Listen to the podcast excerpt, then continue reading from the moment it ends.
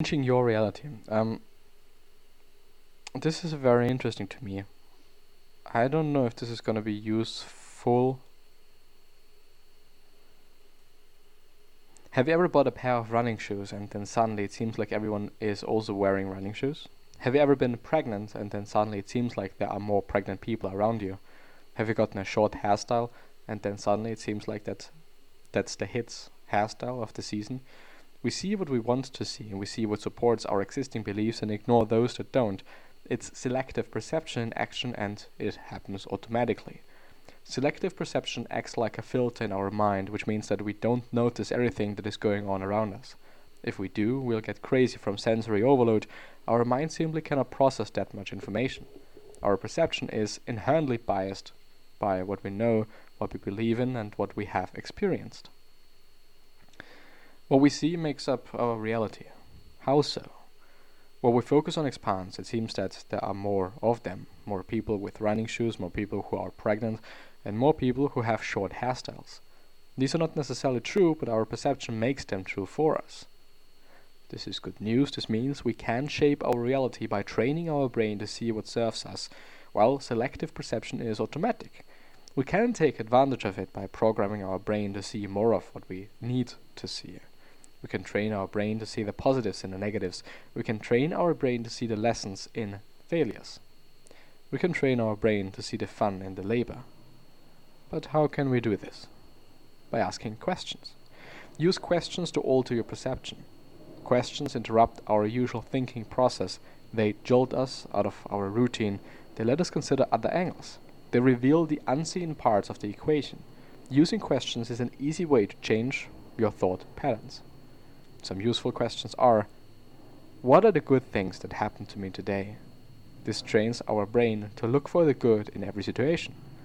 Why am I so lucky? This trains our brain to look for the seeming coincidences that bring us closer to our goals. What can I learn from this?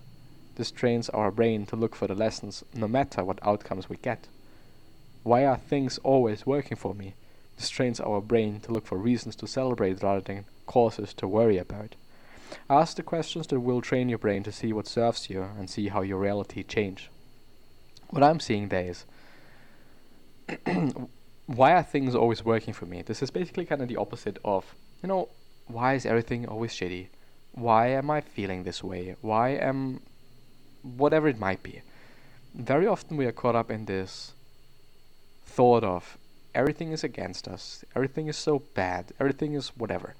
And I don't want to blame anybody being like this. I really don't. I think it's it's normal. At some point of time, we all are going through some depressive episodes. Some people stay in this place, and I think this is something to look out for, and something to then work on, also with therapy. Um, because as I'm thinking about it, and as I've just realized by going through this and um, Schopenhauer's notes,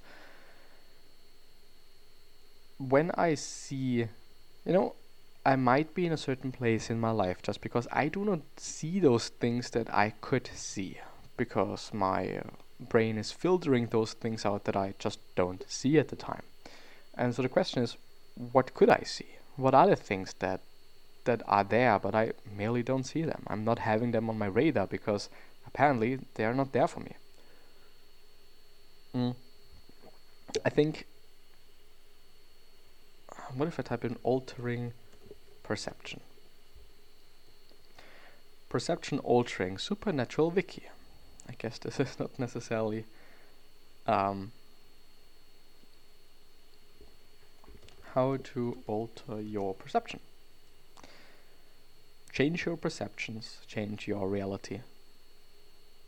A 2015 article. There's something else.